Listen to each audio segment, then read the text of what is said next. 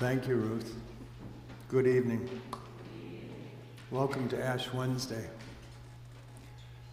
The theme of our sermons for the coming weeks are going to be following the Jesus steps in his final days and hours. Not that I'm better than the editor who selected these texts, but I went back to a classical Ash Wednesday, historical Ash Wednesday text taken from Luke chapter 18, verses 9 through 14. And you can follow along if you wish. It's on page 9 in your service folder. And it reads like this To some who are confident of their own righteousness and look down on everyone else, Jesus told this parable. Two men went up to the temple to pray, one a Pharisee and the other a tax collector, or what used to be called a publican. The Pharisee stood by himself and prayed, God, I thank you that I am not like other people, robbers, evildoers, adulterers, or even like this tax collector. I fast twice a week and give a tenth of all I get. But the tax collector, he stood at a distance. He would not even look up to heaven but he beat his breast and he said, God, God, have mercy on me, a sinner. I tell you that this man, rather than the other, went home justified before God. For all those who exalt themselves will be humbled, and those who humble themselves will be exalted.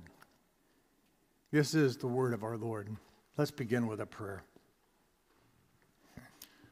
Help us, our dearest Jesus to observe this season of Lent with wholesome sacrifice and cheerful self denial, that the time of need may find us willing and ready to fight against all the forces of evil, and that by your grace, your visitations may prove abundant blessings to us. All this through Jesus Christ our Lord. Let all God's people say, Amen. Dear fellow Lenten travelers, it is absolutely no meaningless coincidence that Martin Luther began his 95 Theses, which he nailed to the door of the church, by, say, uh, by making it clear, a call to make it clear on the subject of repentance. He began by saying, Our Lord and Master Jesus Christ, in saying, Repent, for the kingdom of heaven is near wanted the entire life of believers to be a life of repentance. So while the entire life of a Christian, in fact, the entire Christian church year for that matter, is really honestly focused on this topic of repentance on a very regular basis. There is absolutely no avoiding the fact that this season of Lent particularly focuses on this little subject of repentance. In fact, the season of Lent could probably be called the pride busting season, if that's what you wanted to rename it. Because pride is the opposite of humility. Pride is the opposite of repentance. Repentance is the topic that is brought to the forefront during the season of Lent. It is brought right into our faces, right to the very epicenter of our eyes and our ears and our mouths and our nose. If you could smell repentance, it would be that close. But its primary purpose is to bring it right into the very forefront and epicenter of our souls. Which means that if you are the hypersensitive type, you probably don't like this season a whole heck of a lot, right? This is the season of the church where we spend six whole entire weeks, especially in midweek service. And I have to encourage you to come to the midweek service because this is where Lent is highlighted. This is where the epicenter of Lent is found. Because if you come just on Sundays during the next six weeks, you wouldn't know it's any different from Epiphany or Christmas because those are little mini Easters. Those are Sundays of Lent and not Sundays in Lent. And you're not going to get the Lenten message of repentance that you're going to get if you continue to come to these midweek services. We are Canadian. Who cares about snow? You have snow tires. You'll eventually get home safely at 40 kilometers an hour. Otherwise, come and sleep at my house. If you are the hypersensitive type, you probably would not, you probably would, do not enjoy this season of Lent very much. Six whole weeks of being reminded of your by nature sinfulness and this constant urging to you to repent of those sins because sins are what kill. Sins is what destroys your relationship with your Father. Six whole weeks of being reminded that when you go and look in that mirror in the morning, that mirror is reflecting back to you the very face that is also responsible for the death of your Savior Jesus. And your pastor's prayer is that reminder would tear you out and lead you to repentance. Lord, have mercy on me, a sinner. So, if you are the hypersensitive type, you probably don't like this six week season of Lent that's coming, but I would ask you to endure it for Christ's sake anyway, because it's good for your soul. Um, if you don't come to Lent as a sinner, you're going to miss the whole point of this season because there are really only two people in church this Ash Wednesday. Or I could probably say, so I don't confuse you, there are only two types of people in church on Ash Wednesday. There is the Pharisee who comes here very comfortable in his sin and, and maybe even just oblivious to his sin, which really sounds like that might be the case. But then there is the publican, the tax collector who is not at all confident or, un- or comfortable with his sin. In fact, he is the repentant sinner. But this is the season of Lent. This is the season for sinners. The challenge for us to figure out this evening is which kind are you? Tonight, we encounter two sinners, and they're seeking of this topic of righteousness or how to be made right with God, or how to be in a right standing with God. Um, but what, what you're going to notice, or what you probably already have noticed in the reading of the Gospels, is these two come at it from two totally different approaches and two totally different mindsets and attitudes of how they're going to approach God. So, to those who buy into the idea that a person can somehow do something to make God chuckle and grin with them and, and give them a place in heaven, um, to the idea that a person can, to the people who buy into this idea that they can contribute somehow to their justification, that's a big church word. Their righteousness, another big church word.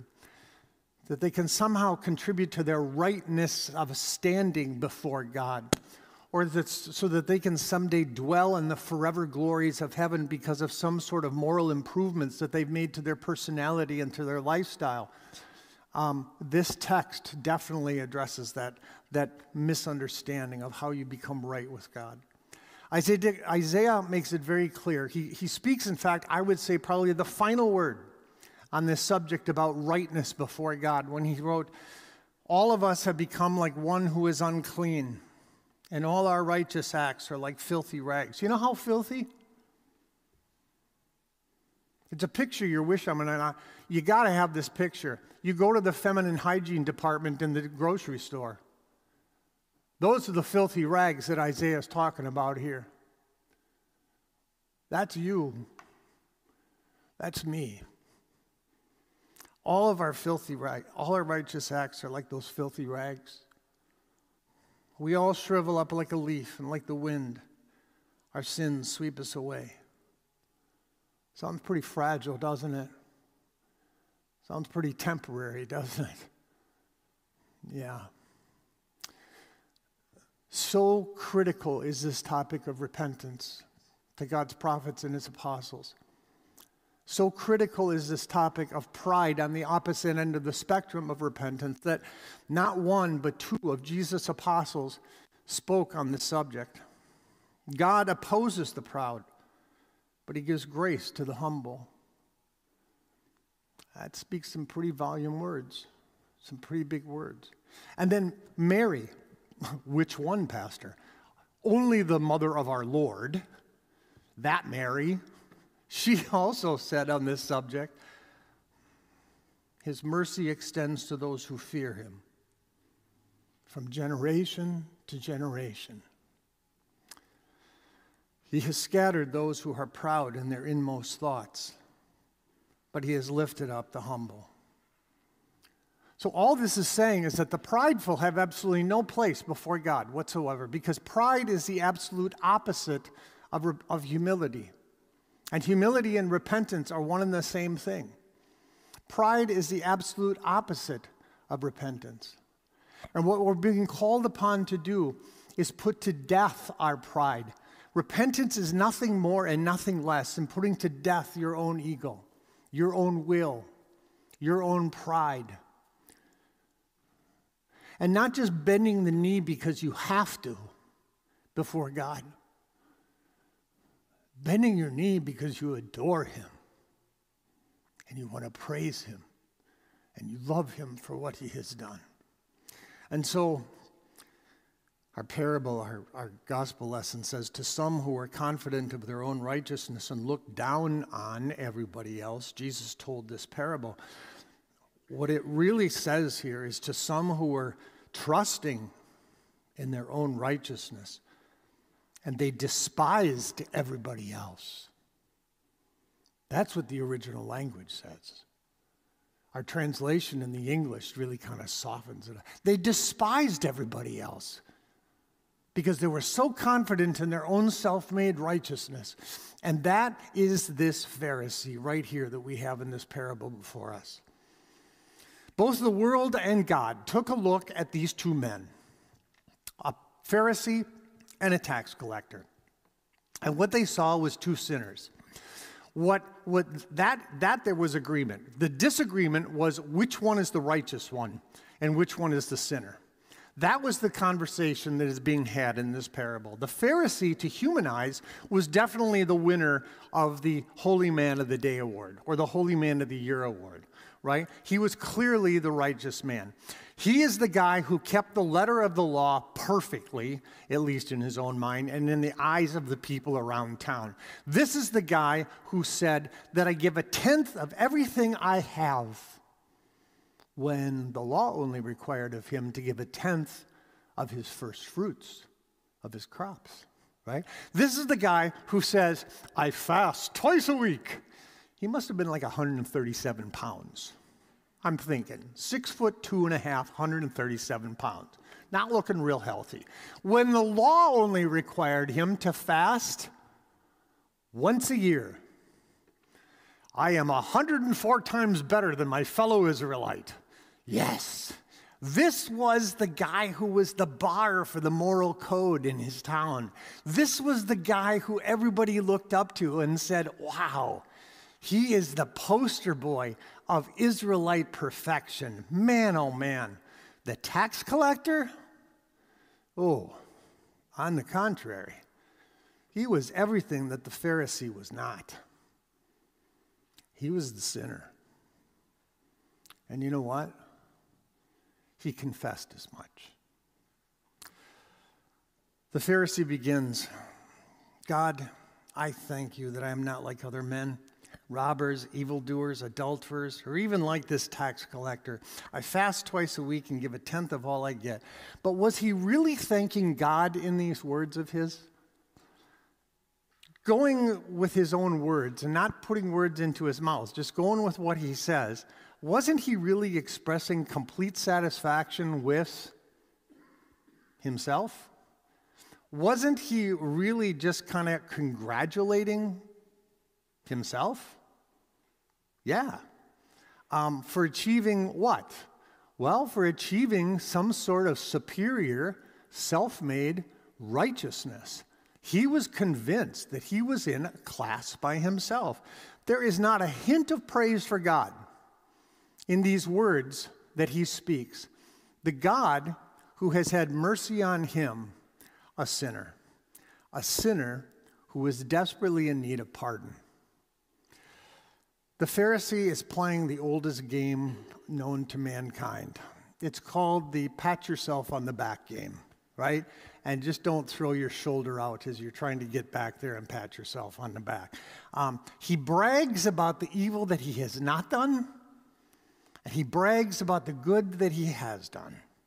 The Pharisee didn't go to church to pay his respects to God. He went into that temple in order to pay respect to himself. That's where he's coming from.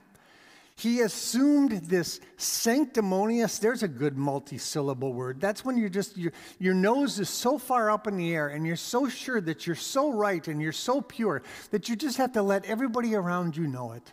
That I am just, I am just such a holy, perfect Israelite, right? He comes with such a sanctimonious, um, nose in the air, holier than thou, prideful posture, thinking himself, like I said before, thinking himself to be in a class all by himself.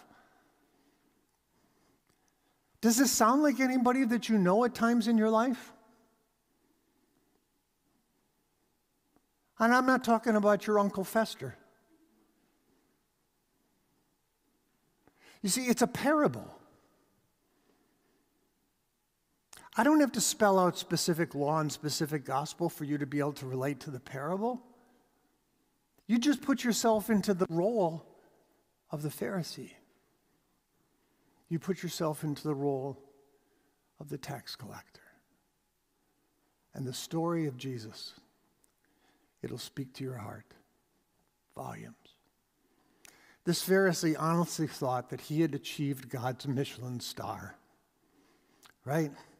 Oh, I get a Michelin star for keeping the law. I get a second Michelin star for fasting twice a week instead of, instead of just once a year, right? I don't get a Michelin star for the best hors d'oeuvres because I don't eat hors d'oeuvres, because I fast twice a week, right? I get a Michelin star because I give a tenth of everything I have, not just my first fruits. And here he is beating himself, not physically, but metaphorically, allegorically. He's beating himself on the chest, so impressed with himself. He's basically like he's saying, Lord, the very best of righteousness is found in me. And the truth is, Jesus' verdict about this man who exalted himself, Jesus' verdict is that he went down to his home worse off than when he first came. You know, if you are bold enough to say to God, You are fortunate to have me in your kingdom, Lord,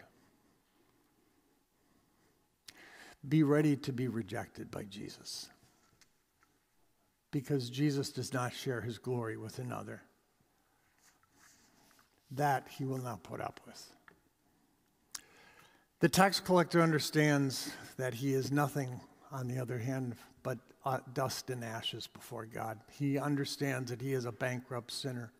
He understands that he is absolutely Zippo in God's eyes. That's why he stood at a distance. He's off in the shadows on the side of church. If that tax collector was with us this after this evening, he'd be sitting right up there in the choir loft, the very back row, hunched down, so that no one could see him and then zip out of here before we all got up and started walking out the front door. This is a man whose sins of his past life just keep him awake at night. This is a man whose utter unworthiness, at least in his own mind, weighs him down with such a heavy burden that you would think that he was walking around with clinical depression. This is a man who is totally crushed by the multitude of transgressions that have just built up on him because he just has not heard the words of forgiveness, right? Do you know anybody like this? Can you relate to this man? Because, but he doesn't despair. That's the thing about this guy. He doesn't despair. What he cries out from his mouth is he says, Lord, I'm, I'm confessing when he says his words. There's everything wrong with me. Absolutely everything is wrong with me, but Lord, have mercy on me, a sinner. It's the first honest words that you hear in the entire parable. What he was asking God was, Here I am in your temple, Lord. Turn your favor on me. Turn your favor on me, based not on your just your general goodness, but ba- based upon a sacrifice a sacrifice made for sin. Forgive me on the basis of an atonement for sin. There's another big multi-syllable church word. Atonement is just payment. It's reconciliation. Somebody does something on the one hand in order to pay for a debt on another. Ours is the debt of sin. Jesus takes care of paying that sin. That's what the word atonement means. The tax collector was taking refuge, not in, as I said, not in this general goodness of God, but based upon a very specifically on this activity of a sacrifice that was made for the sin of this man. That's what he was appealing to God's righteousness, his justice. He knew God to be just and holy, and he could be no other way but he also knew him to be merciful and gracious. And so there he is in the temple where sacrifices are offered. And every Jew know, or at least they should have known, every Jew should have known that there in the temple is where God showed his forgiving face. That is where you heard the absolvo te in Latin. That's where you heard the forgiveness of your sins in English. That's where you heard the blood of the Lamb was shed for you in English. That's where the heart of God was shown, was in the temple. This is the place where repentant sinners were welcome. And this man knew it. If Jesus had come to this world with the Pharisees' attitude of righteousness, no one would be saved. The Pharisees' righteousness was a manufactured righteousness. Oh, it was good. He was Pharisee of the year in his town, but it wasn't perfect.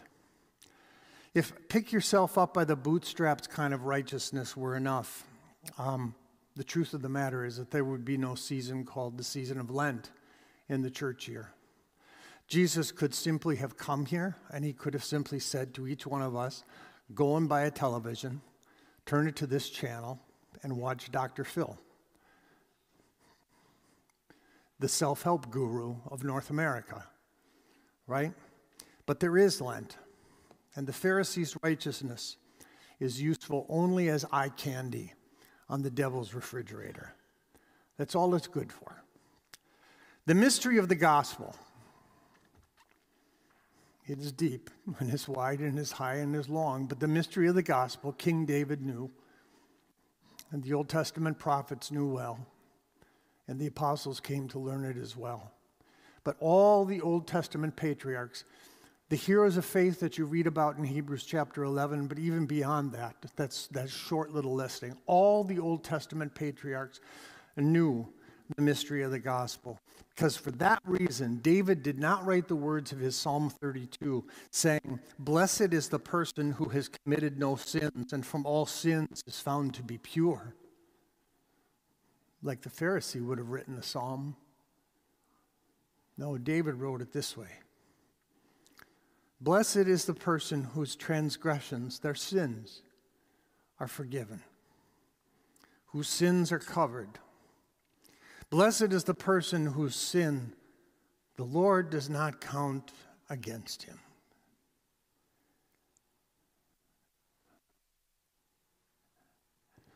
And that is why, during this season of Lent, when you look into that mirror and you see the person looking back at you is guilty of the murder of Jesus Christ, our Lord. You're led to tears. And you know you're guilty of sin. And the astounding thing is that you're forgiven. He doesn't hold it against you. Believe it. Brothers and sisters in Christ, it is the season of Lent. It's that pride busting season of the church year when we focus on God's activity of forgiving grace, forgiving grace based upon a sacrifice, the sacrifice of his son Jesus. It is a season when we are urged to turn away from the sins that vex us, the sins that make our life difficult, the sins that put us in jeopardy, a jeopardizing relationship with our Father in heaven and turn to our Savior who carries our sins to the cross this next six weeks. And we're going to follow him into the valley of the shadow of death. We're going to follow him and watch him take our sins upon himself, the sins that caused his death. The death that gives you life and life eternal. If you don't come to Lent as a sinner, you will miss the whole point of this season. And you will go down to your house like the Pharisee, worse off than when you first came. In the end, there are only two kinds of sinners that are found on Ash Wednesday. Just like in this parable, there are only two kinds of sinners that are found in the parable. There is the Pharisee who is comfortable with his sin or oblivious about his sin. But then there is the tax collector who trusted in the mercy of his Savior. He knew the words, he wore them on his forehead. Remember that you are dust, and to dust you shall return. And it was in this trust in his Savior, it was his trust in his God that for him and all like him, he went down to his house justified before God. Which one of these men are you? Amen. Please stand. The peace of God, which surpasses all understanding, it will guard and keep your hearts and minds through faith in Christ Jesus. Amen.